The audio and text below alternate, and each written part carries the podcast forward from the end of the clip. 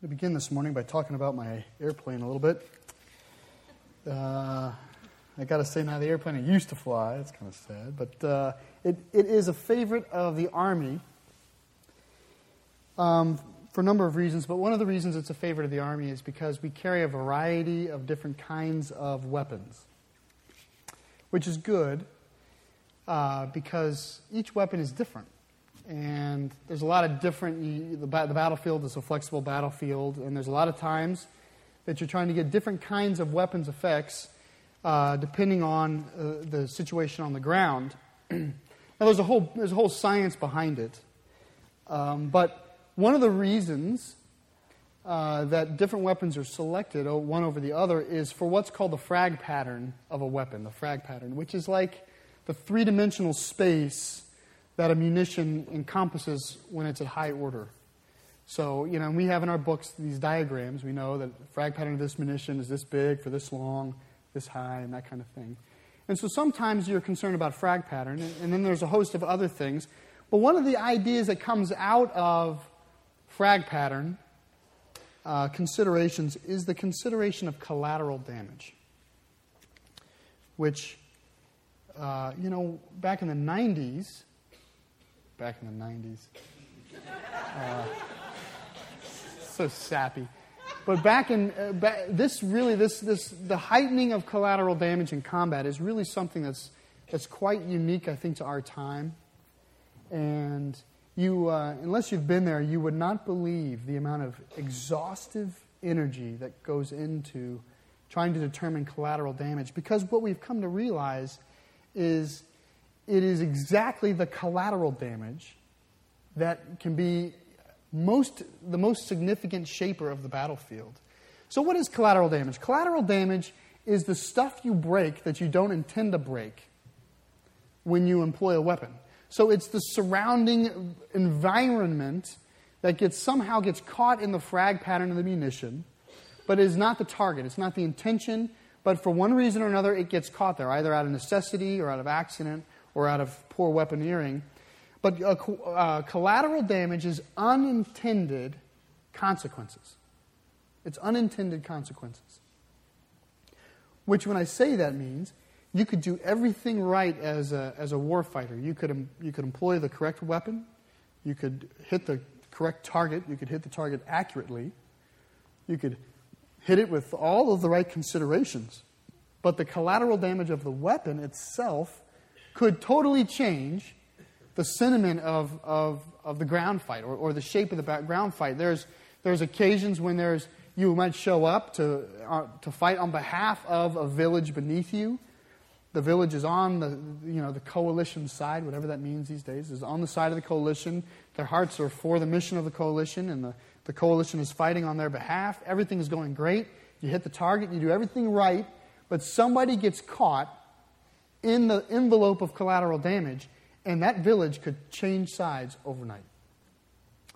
And so the more urban we get, the, certainly the more uh, populated areas that we, we try to uh, affect and that we fight, find ourselves fighting in, the more significant this idea of collateral damage gets. And it, it's that way in life, too.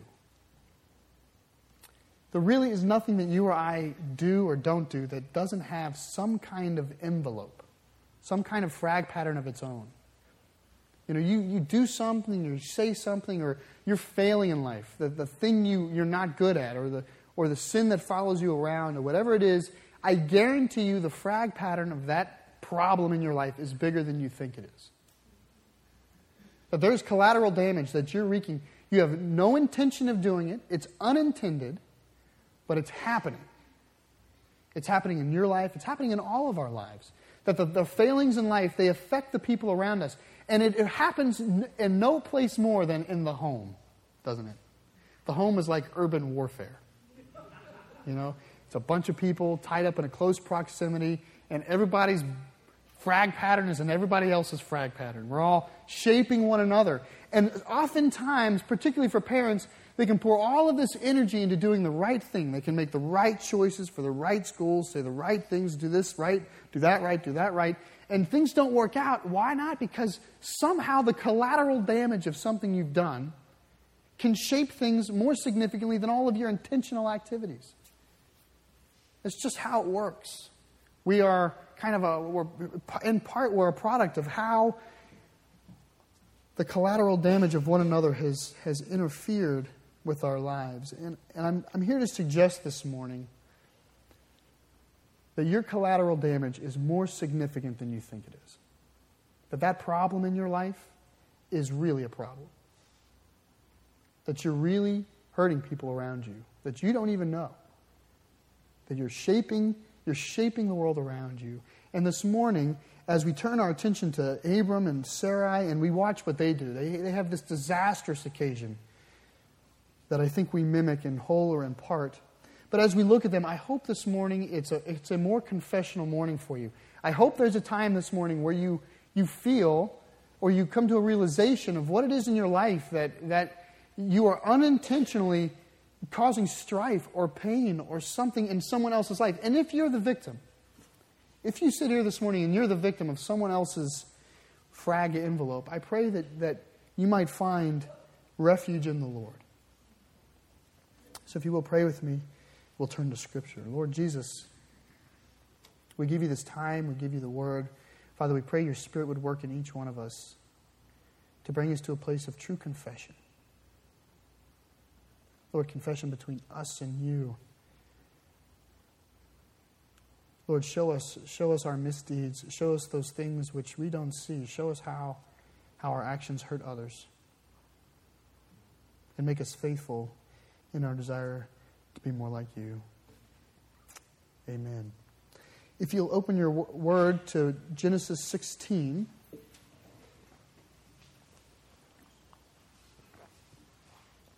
We're going to be there this morning, Genesis 16, verses 1 to 3. If you don't have a Bible, there's one in front of you or should be somewhere close. If you don't own a Bible, uh, please take that as a gift and read it. Works best when read. we'll be in Genesis 16. We'll begin with verses 1 to 3. And, and just so you know, so if, if, you're a, if you're a clock watcher, we'll probably spend most of the time on the first point. We'll get there. So uh, uh, just honor the pace here. Genesis 16, verses 1 through 3. Now, Sarai, Abram's wife, had borne him no children, but she had an Egyptian maidservant named Hagar. So she said to Abram, The Lord has kept me from having children. Go, sleep with my maidservant. Perhaps I can build a family through her. Abram agreed to what Sarai said. So after Abram had been living in Canaan ten years, Sarai, his wife, took her Egyptian maidservant Hagar and gave her to her husband to be his wife.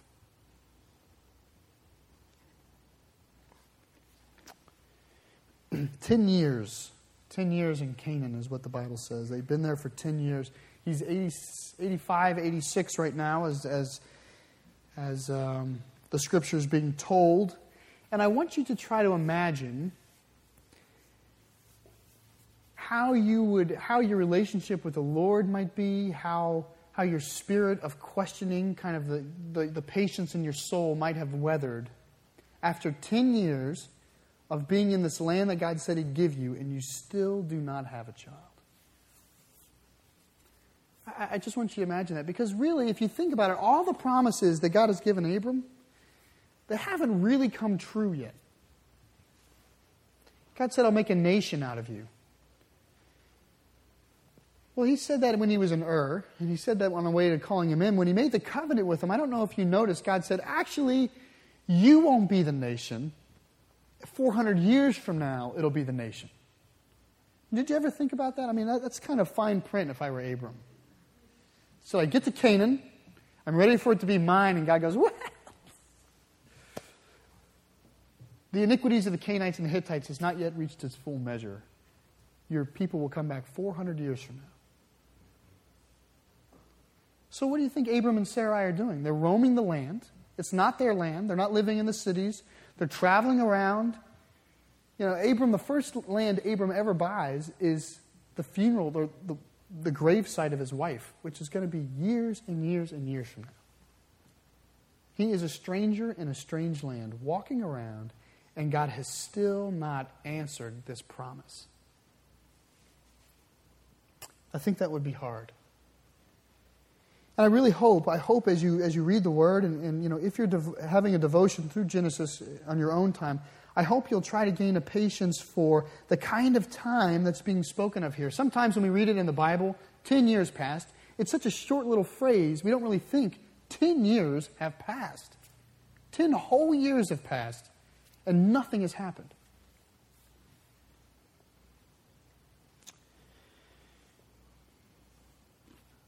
I wonder particularly how Sarah has dealt with these 10 years. I mean, let's think about it. The, the promises have come to Abram. So Sarah's already kind of been a bystander to the whole thing. Abram comes home, honey, I had a promise from the Lord. You know, it's different. It's different when you're listening, when you're hearsay on God's promise. So there's that. Then there's this constant nagging reality that Sarah is barren, which runs against the whole promise. Every time there's a promise, her barrenness is brought to mind. In fact, if there's two themes, if you read Genesis 12, 13, 14, 15, 16, 17, and on, two ideas continually show up in the text. One is the idea of age, and one is the idea of her barrenness. Genesis 12, they make sure to tell us that Abram is 75 and that Sarah's barren. Genesis 16, Abram's 85, Sarah's barren. Genesis 17, Abram's 99, Sarah's barren. The Bible keeps doing that because it's trying to show you the kind of time and the grief that someone like Sarah and her husband are dealing with as they walk around this land waiting for God to answer.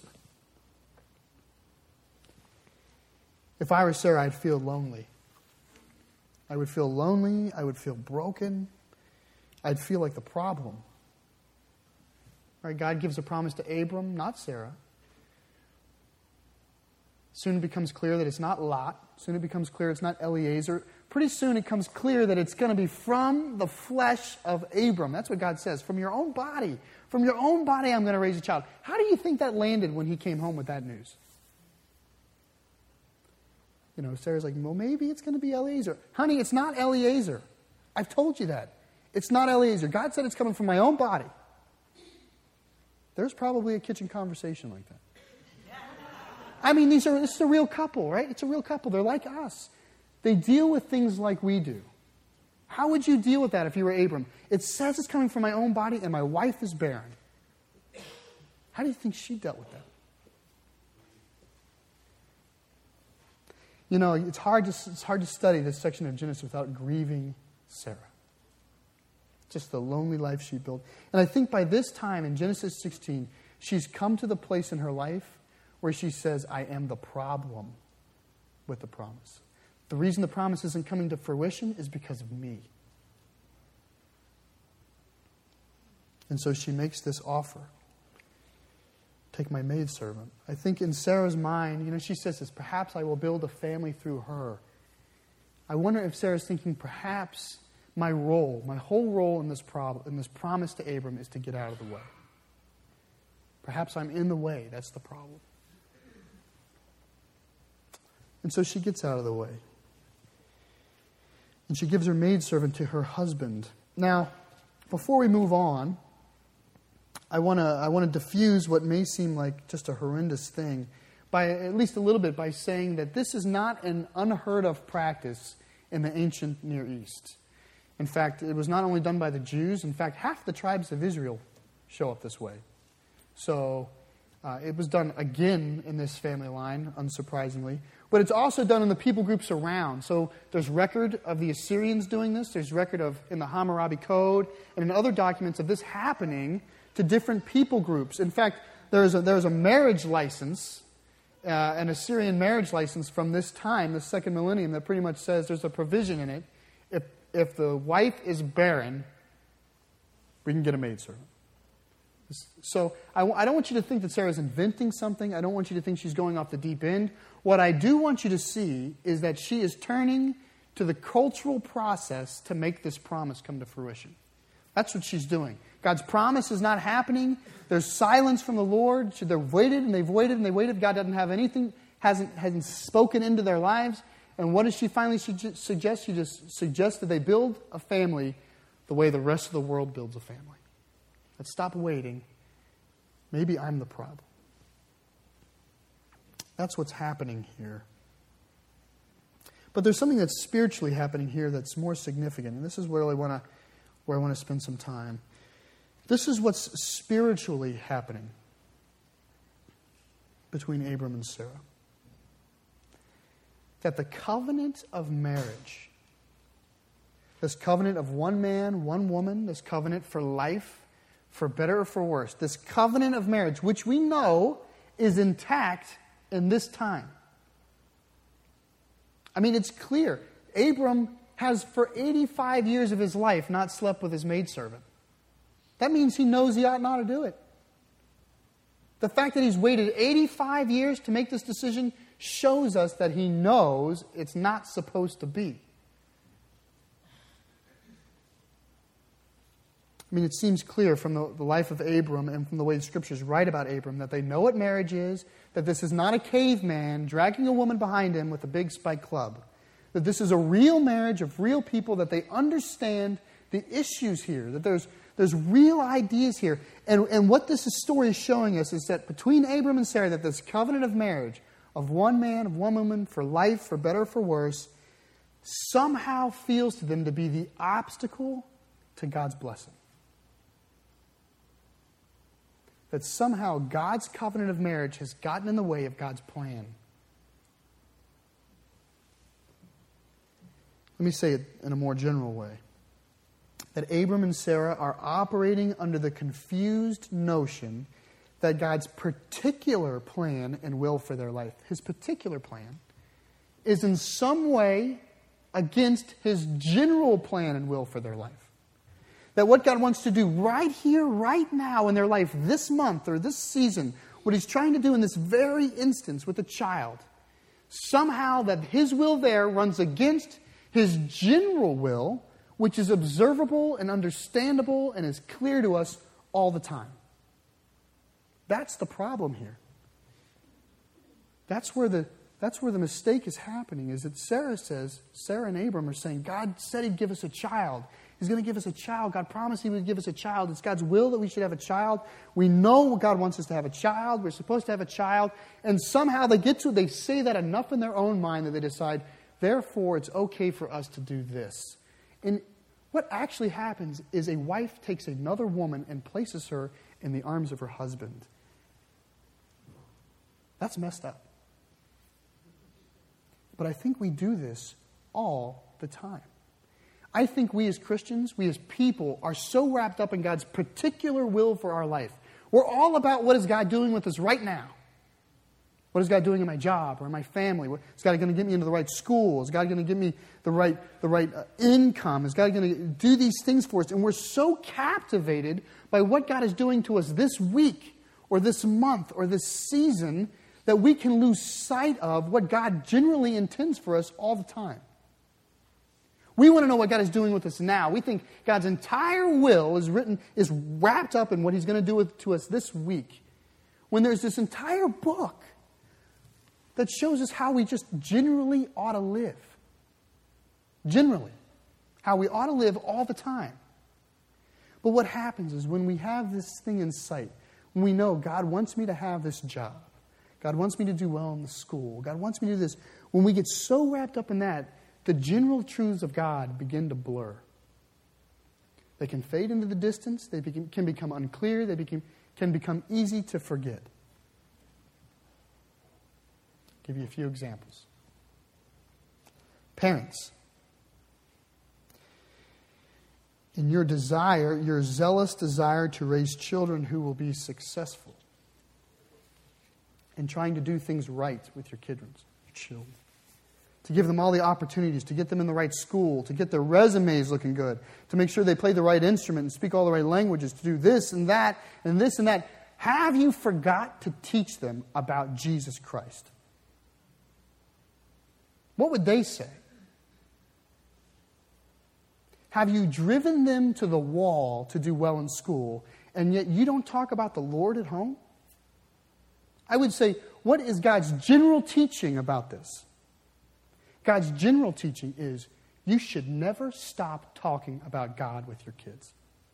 It's just general teaching. It's clear when you wake up, when you lie down, when you're going somewhere, when you're walking, whatever you see, when something comes on TV that's not right, what do you do? Well, you turn it off and then you say, well, let's talk about it.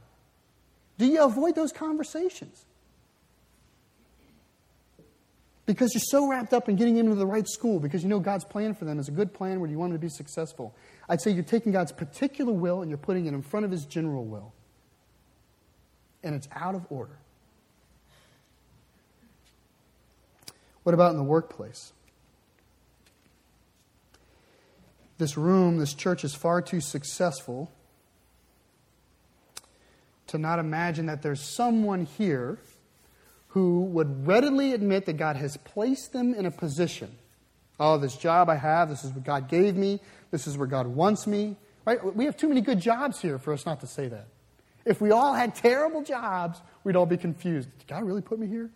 But there's enough good jobs in this room to know that somebody here is saying, I love the job. God gave me this job. He put me here. And yet somebody here has got to at some point be dealing with the temptation to be unethical in the very position they're in. I would be, I, we would be crazy not to expect it in this church. That we can have positions of such influence and such temptation and not be pushed to step outside the lines of God? Are we to say that God put us there and then God understands that we need to be unethical? Would God contradict himself? Would God, in his general will, bring us to a place where his particular will is an obstacle? That does not happen. God does not contradict himself. What about relationships? I'm only 35, but I have given up trying to count the number of times in my life I have met someone who is a thousand percent sure they've met the person for them. This is the person God has given me in my life. Oh, yeah, God's given me this person. They're sure that God's particular will for their life, their plan for life is this person. He is the best. And yet, this person does not know the Lord. Does God's general will for our life conflict with his particular will for our life? No. Someone who says, This person is the person that God has given me, and yet to keep that person in the relationship, they're cohabitating. Does God's general will for our life ever run against the grain of His particular will for our life? No. They are one and the same. God does not contradict Himself. But what happens for us is we get so close to what we think God wants for us, we can see it. Abram and Sarah, they can, ah, they know there's a child in the future. They know it's coming from his flesh.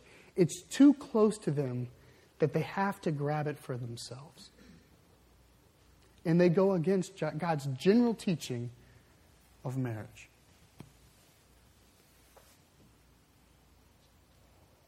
And the result is massive collateral damage.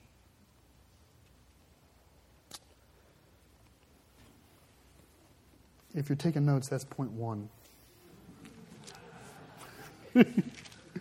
oh, brother.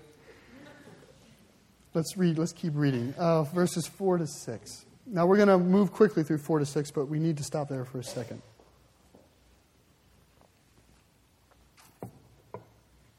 Speaking of Abram, he slept with Hagar and she conceived. When she knew she was pregnant, she began to despise her mistress. Then Sarah said to Abram, You are responsible for the wrong I am suffering. I put my servant in your arms, and now that she knows she's pregnant, she despises me. May the Lord judge between you and me.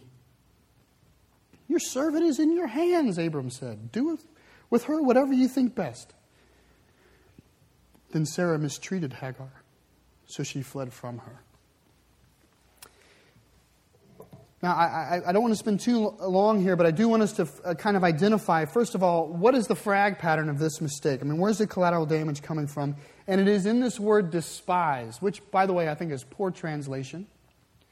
What's, what I, is essentially happening here, uh, or what I think is happening here, is that Hagar, who was once a no name maidservant, now has status in the family. Coveted, priceless status. In fact, there's, there's actually a legal shift that happens. Did you know the language? Called her maidservant, maidservant, maidservant. And then it said, and Abram took her as his wife in verse 30. So the, the, the, word wife there is Hebrew ishah, which doesn't mean all the same things it does to us. So she's not a wife of like full rights of the office of wife, but she's somewhere between maidservant and wife. She's an underwife. But she's an underwife with a major asset, which is she's not barren. And you can imagine, we're human enough to know the kind of drama that would show up in a home when a wife of Mary, but how long have they been married? A long time. Who has been barren, that she is, she is the first order wife, but she has no child. And comes, here comes along a second order wife who has a child. And in all of that is this, probably this growing attitude of some kind of equality. Maybe Sarah says, Hagar, go get my shoes. And Hagar goes, You know, I'm, I'm feeling really, got a lot of morning sickness because I'm pregnant. You know, with child. Those kinds of things, you can imagine those kinds of things are entering in. The spirit, this, the antagonistic spirit is entering in. In fact, in one of these extant texts that we found from, from around the, the Hebrew culture that, that show that this was a practice, there's one that says, that actually has a provision in it that says that if the maidservant starts acting like she's an equal, you can send her away. It's, it's, it's such a regular occurrence, they've actually encoded it in law. So, this is where all of a sudden everything goes wrong. But then you have this kind of ironic moment where Sarah is getting mad at Abram. Not the only person that that showed up as irony. Whose idea was it? Sarah's. Sarah goes to Abram. She says, Take my maidservant. This way, maybe I can make a family. Perhaps I can build a family through her. It's all Sarah's idea. It goes exactly as planned, right? Perfectly weaponeered.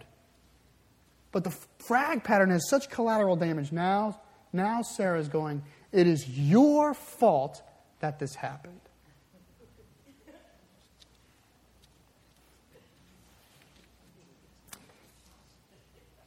She's right. This is the thing is she's absolutely right. This is Abram's failure. From the word go, this is Abram's failure. Let me ask you this question.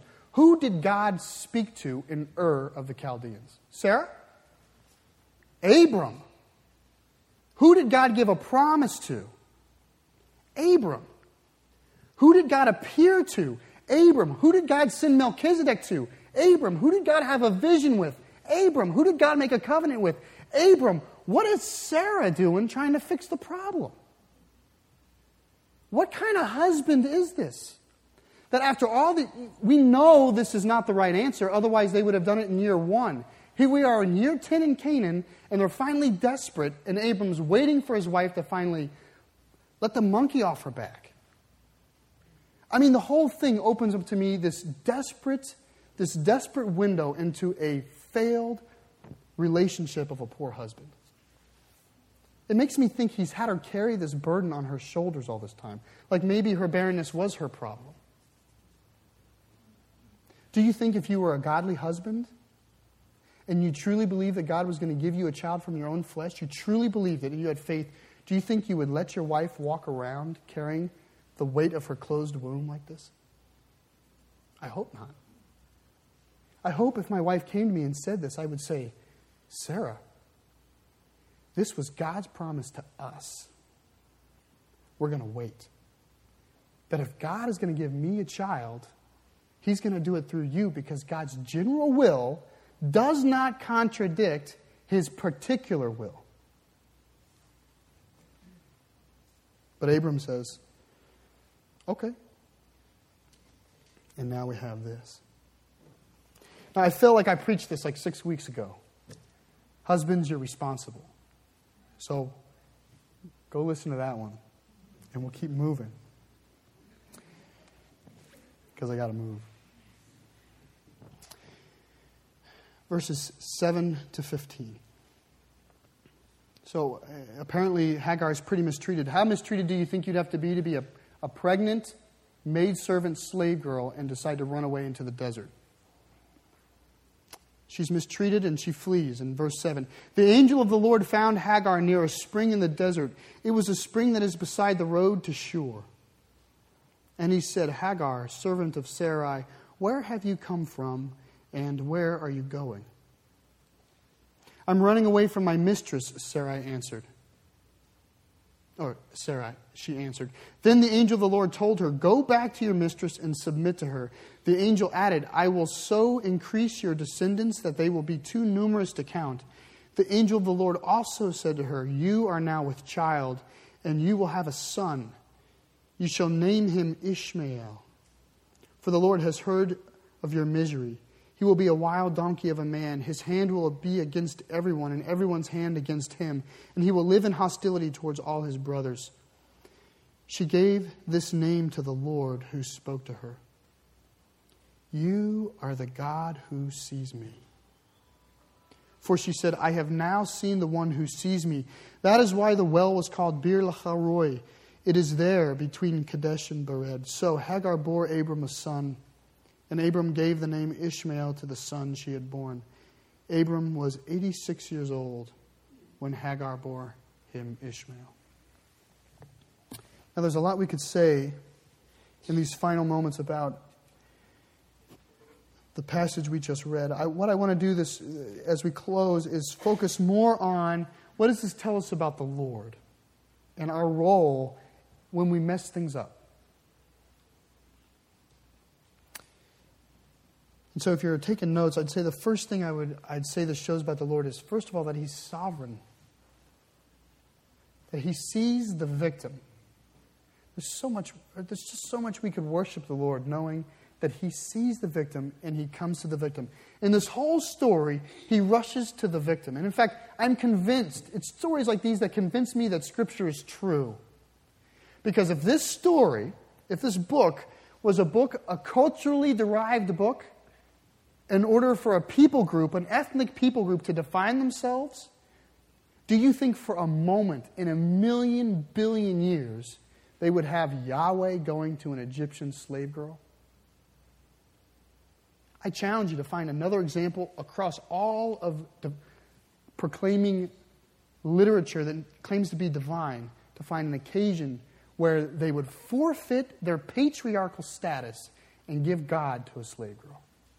In fact, Hagar is the only one in Scripture who names the Lord. She gives him a name. You are the God who sees me. So there's this beautiful sovereignty of the Lord that he sees the victim. He knows the victim and he cares for the victim. And, and if this morning, if you are the victim, I'm here to say that God sees you, he cares about you, he cares about you more than we care about you. Those closest to you, God cares about you more than that. But because God's sovereign, He also sees our failures. He certainly sees Abram and Sarah and all this. And out of this comes this teaching. And this teaching is, is taught actually by Sarah's sojourn, or Hagar's sojourn here, that God, because He sees what we do, God is not content to leave our lives without the consequences of our sins. Let me say it this way that, that it would be nice, it would be nice if the consequences of our sin in this life were, were dealt with by Jesus Christ. Jesus Christ's death on the cross deals with the sin, uh, our eternal consequences of our sin, but it does not deal with the earthly consequences of our sin. His atonement for our sin allows us to get into heaven, but it doesn't mean that there are not consequences for the things we do wrong here. Which is significant because if I were Abram, there'd be something very elegant about the fact that Hagar ran away. I mean, that is. You can't pray for something to clean itself up that nicely. Imagine it. Here you have this thing with Sarah, this big thing blows up in your face. The whole thing's just gone south. You say to your wife, do with her whatever you want. I'm not in love with her. You, you have her. Take her. Do whatever you want with her. Next thing you know, she's out of the picture. That's just elegant. From an earthly perspective, that's just as nice. You can kind of you, you can have the glory of regretting your decisions, right? You can regret what you've done, you can repent to the Lord with what you've done, but you don't have to deal with what you've done. It's gone. It's in the desert. That's nice. You know what God does? He goes and gets it. And he brings it back. Because God is not satisfied with his people who do not atone for their own failings. We can cause ourselves problems when we get so used to looking at the atoning sacrifice of Jesus Christ that we think, we actually think in our minds, the only thing that happens is we repent and confess and turn to Jesus, and it's all good. We need to remember Jesus Christ died for our sins, they were paid for. Our sins were actually paid for. Your sins, all your failings, where blood was shed, there was suffering for your sins. And in this life, ought we not to mimic Jesus Christ? That when we see that we have created a massive frag pattern that have hurt people all around us, when the collateral damage of our failings is significant, do you not think that we should behave as Jesus Christ would and do our best to atone? Rather than send it off in the desert and hope it doesn't come back, God would say, Go get it and redeem it. God has given us the Spirit and the power and, and the fruits of the Spirit so that we can fix things that were broken. Don't you think we ought to do that? This, this, this idea that, that hopefully it'll just go away is a totally unchristian idea and it breeds false Christians whose goal is to look as nice as they can on Sunday.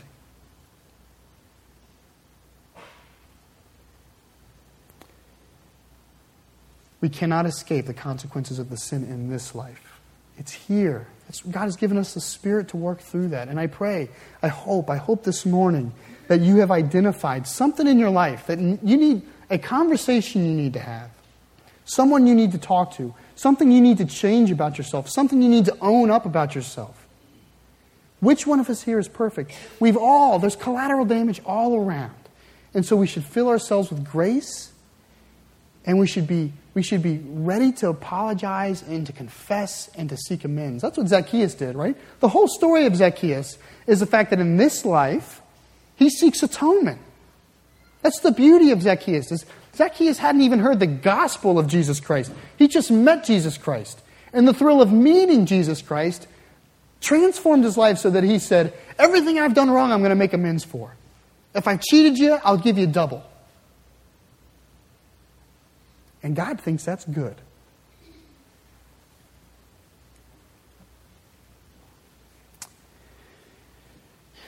We're going to make mistakes. It's my prayer that when it comes back from the desert, we receive it in the right way and we deal with it as Christians ought to. Amen.